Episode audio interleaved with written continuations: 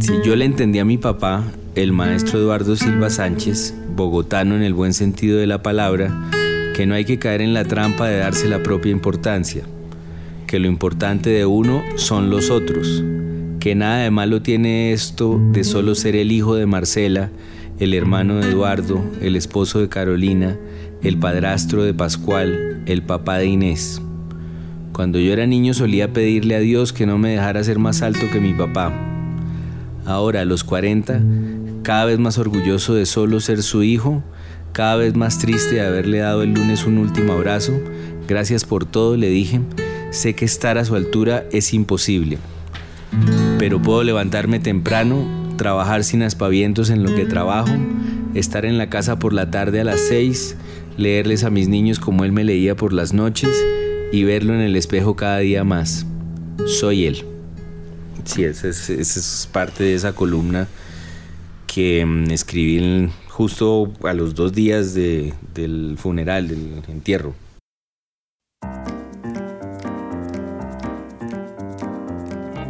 El papá del escritor Ricardo Silva Romero, el profesor Eduardo Silva Sánchez, sufrió un infarto a comienzos del año 2000 luego de dictar una clase. El suyo fue uno de esos extraños casos en los que la persona pierde los signos vitales, llega a estar biológicamente muerto, pero en los que en un giro milagroso del destino o el azar, los médicos consiguen devolverlo a la vida. En aquel entonces Ricardo vivía en Barcelona, estudiaba cine y tenía todo el tiempo del mundo para ver películas, que ha sido siempre una de sus grandes pasiones. Sin embargo, le costaba encajar lejos de casa, se sentía aislado y padeciendo un exilio sin razón. El infarto de su papá, con todo y lo dramático que fue, le sirvió a Ricardo para convencerse de que su vida, la vida que él quería vivir, era en Colombia, estando al lado de su familia. Pocos días después regresó a Bogotá y desde entonces ha sido ante todo un tipo orgullosamente casero, un hombre que no ha vuelto a contemplar la posibilidad de marcharse de Colombia. En esta conversación hablamos sobre su universo familiar, sobre las rivalidades entre hermanos y sobre lo difícil que ha sido acostumbrarse a la ausencia de su padre, quien murió en el 2016. Bienvenidos al Topo, soy Miguel Reyes y esta es la entrevista con el escritor Ricardo Silva Romero. Bueno, Ricardo, mil gracias por recibirnos en su casa. Usted empezó de chiquito viendo películas, leyendo cómics. Siempre he dicho que vio y leyó todo lo que quiso. ¿Cómo fue eso? ¿Qué veía? ¿Qué, le daban ganas? ¿Qué le gustaba chiquito? Pues yo me acuerdo muy bien de, de toda esa época y era una época en la que lo más importante para mí eran las películas.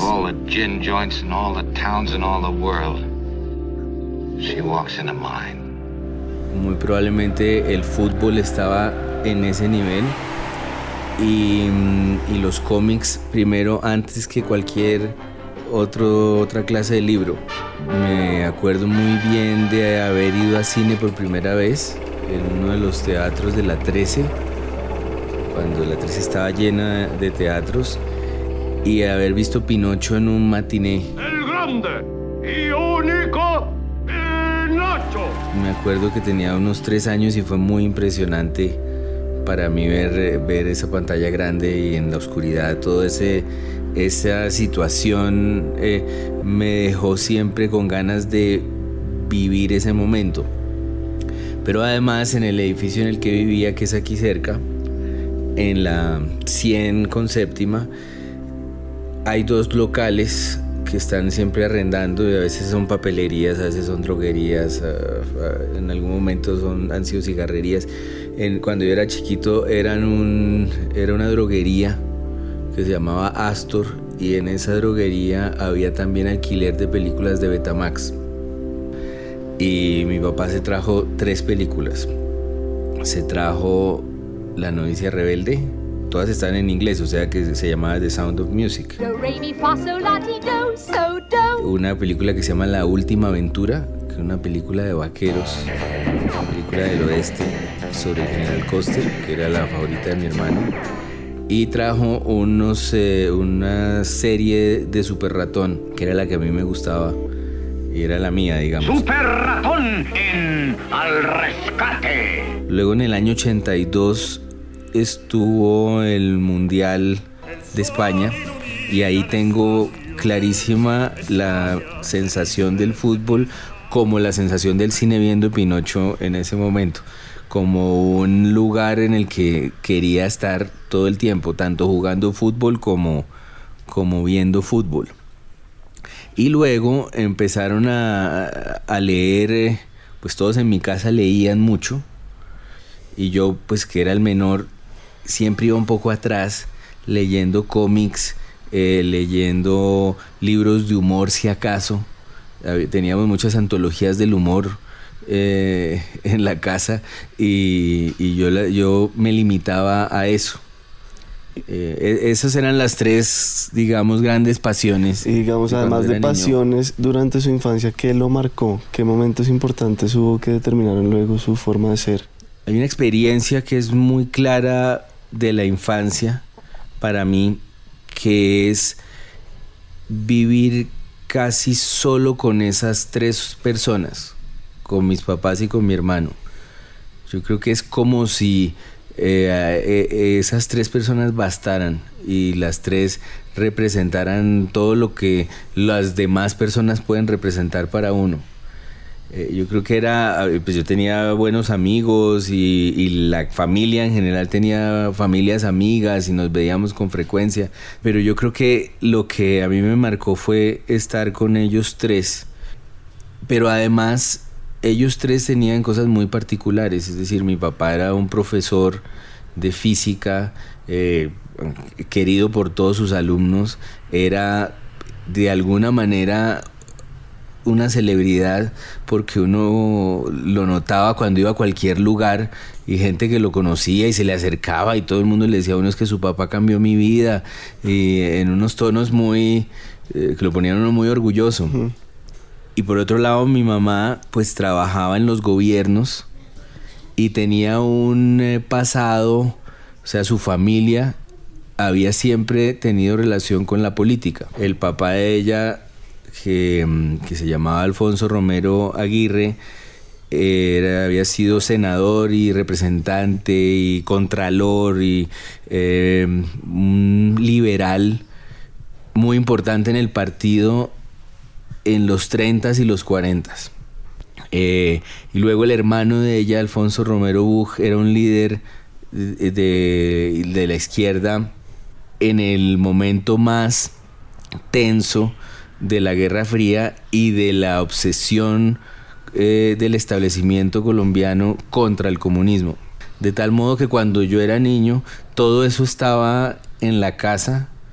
Cuando yo era niño, ya habían matado al hermano de mi mamá, al, Alfonso Romero Buch, y había en la casa la claridad de que a uno en Colombia lo pueden matar por lo que piensa, por lo que hace, por lo que representa, por una cantidad de razones que en otras sociedades no serían ninguna sentencia de muerte, serían simplemente una forma de, pensar o de vivir en el mundo.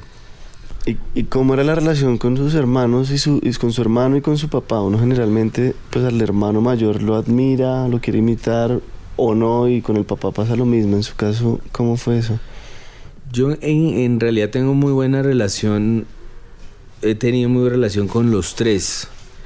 Em, por supuesto, como decía antes, como era una especie de mundo, estas cuatro personas en ese apartamento, pues sí eran relaciones muy cercanas todas, pero todas muy diferentes. Yo creo que la más tranquila y, digamos la y, que me hace mucha falta es la relación con mi papá que era una relación digamos sin fisuras sin, sin tensiones sin eh, deudas ni cuentas pendientes. Eh, él era realmente era un maestro y era muy hábil para hacer sentir a todo el mundo bien era una de esas relaciones en las que uno se puede quedar callado y no está pasando nada grave. Digamos, uno puede estar tranquilo, callado. Con mi hermano es una relación muy diferente porque es muy probable que nadie me conozca a mí tan bien como él me conoce y que nadie lo conozca a él tan bien como yo lo conozco. Eso es muy propio de los hermanos que pasan mucho tiempo solos y, son capaces de, de saber el uno del otro crueldades que nadie más sabe, eh, temores que nadie más sabe, el talón de Aquiles. Es muy fácil que un hermano, así uno tenga la edad que yo tengo, la edad que él tenga, pueda decirle al otro algo que lo ofenda profundamente, desbaratarlo con una frasecita, eh, incluso uno ya siendo grande, con hijos, eh, hecho y derecho, como se dice, es muy fácil para un hermano desbaratarlo al otro porque uno sabe perfectamente quién es el otro y a uno no le convencen los títulos y los logros del otro, uno sabe perfectamente quién es quién y se ha visto pues en, en, en la trasescena demasiado tiempo. Dicho esto, yo creo que nosotros dos, mi hermano y yo, nos llevamos muy bien.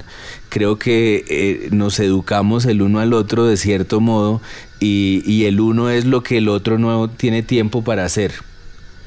yo creo que él podría ser escritor fácilmente y, y, yo podría ser abogado como es él y estar dedicado a eso, pero que uno tomó un rumbo, el otro tomó el otro y ya es tarde, digamos, para dedicarse a, más cosas. Es una relación que tienen lo que tienen los hermanos, que es demasiada información. Mm.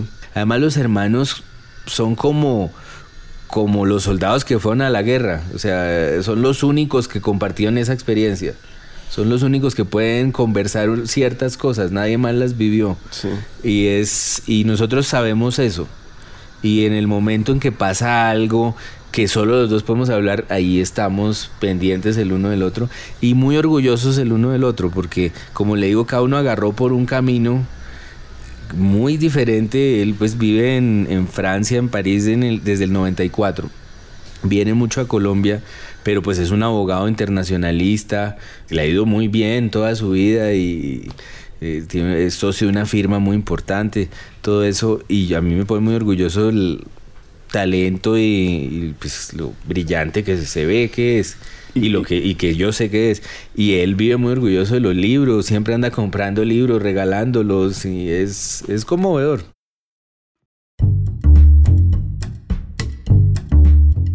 El topo está cumpliendo su primer año.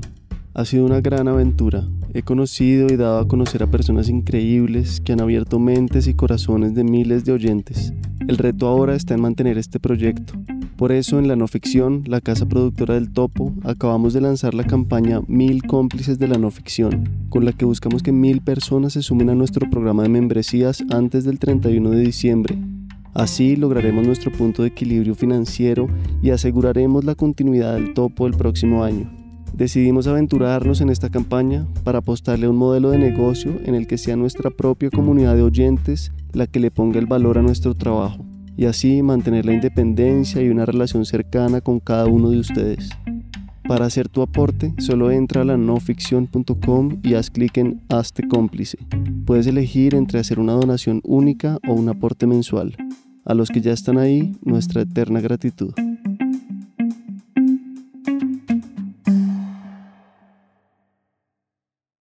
Y volviendo al tema de su papá, ¿Cómo lo recuerda? ¿Cómo ha sido, cómo ha sido el dolor desde el momento de la muerte hasta el día de hoy? ¿Cómo ha evolucionado eso? Pues era, yo creo, él, él, él tuvo desde el año 95 problemas del corazón. Murió en el 2016.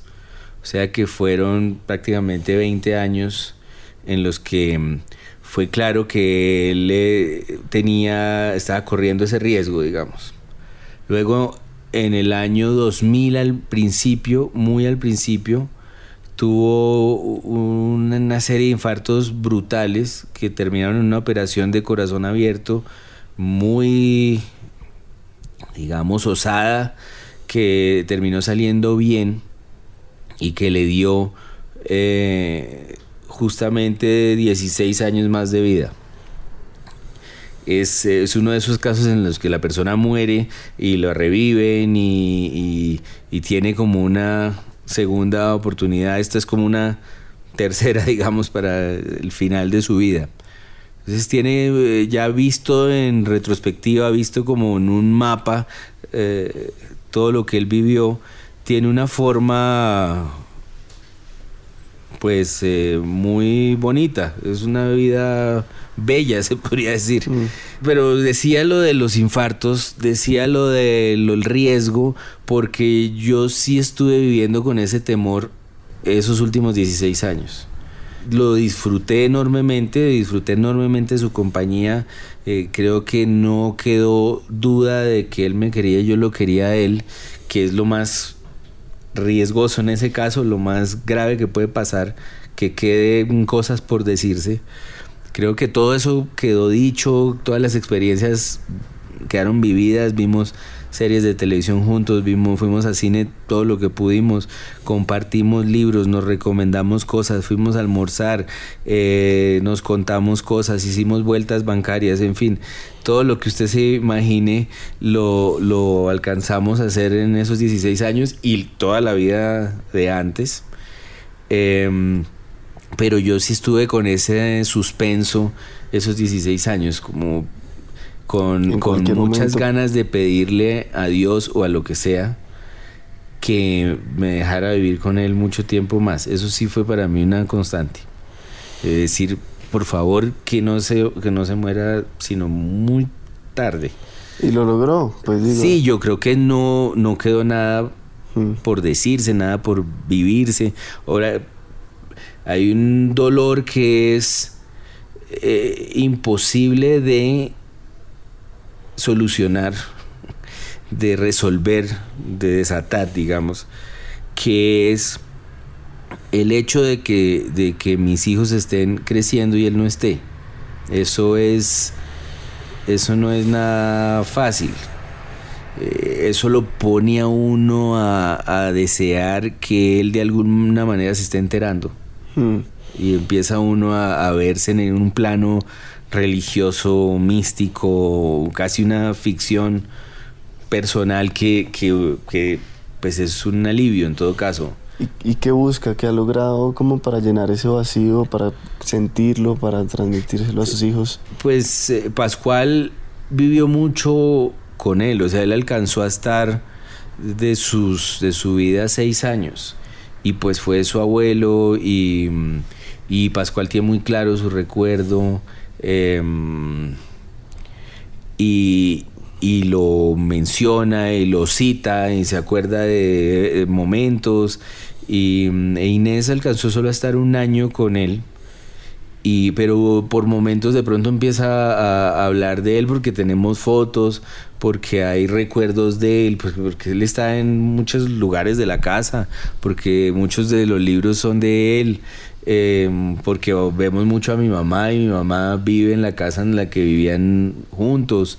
Eh, entonces, sí es eh, eh, solo en ese plano, en el plano como de los recuerdos y de los las señales, las huellas de él, digamos, em, pues eso es una solución claramente, es una persona que está, que hace parte de la familia, desde la familia y siempre lo es. Entonces no, esa es una solución.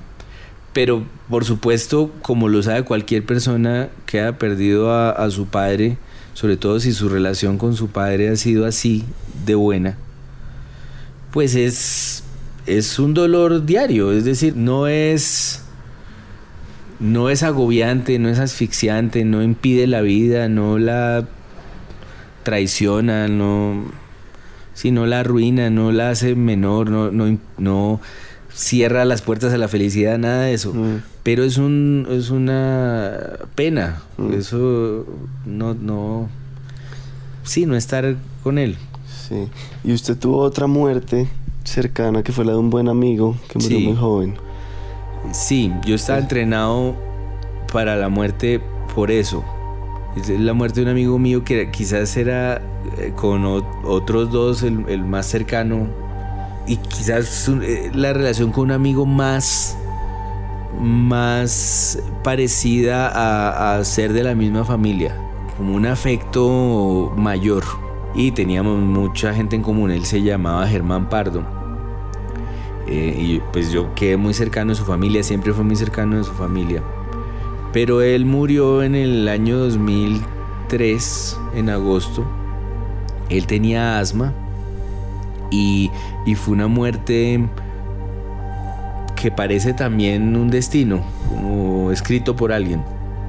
En la medida en que tenía asma, pero él pues tenía eso controlado.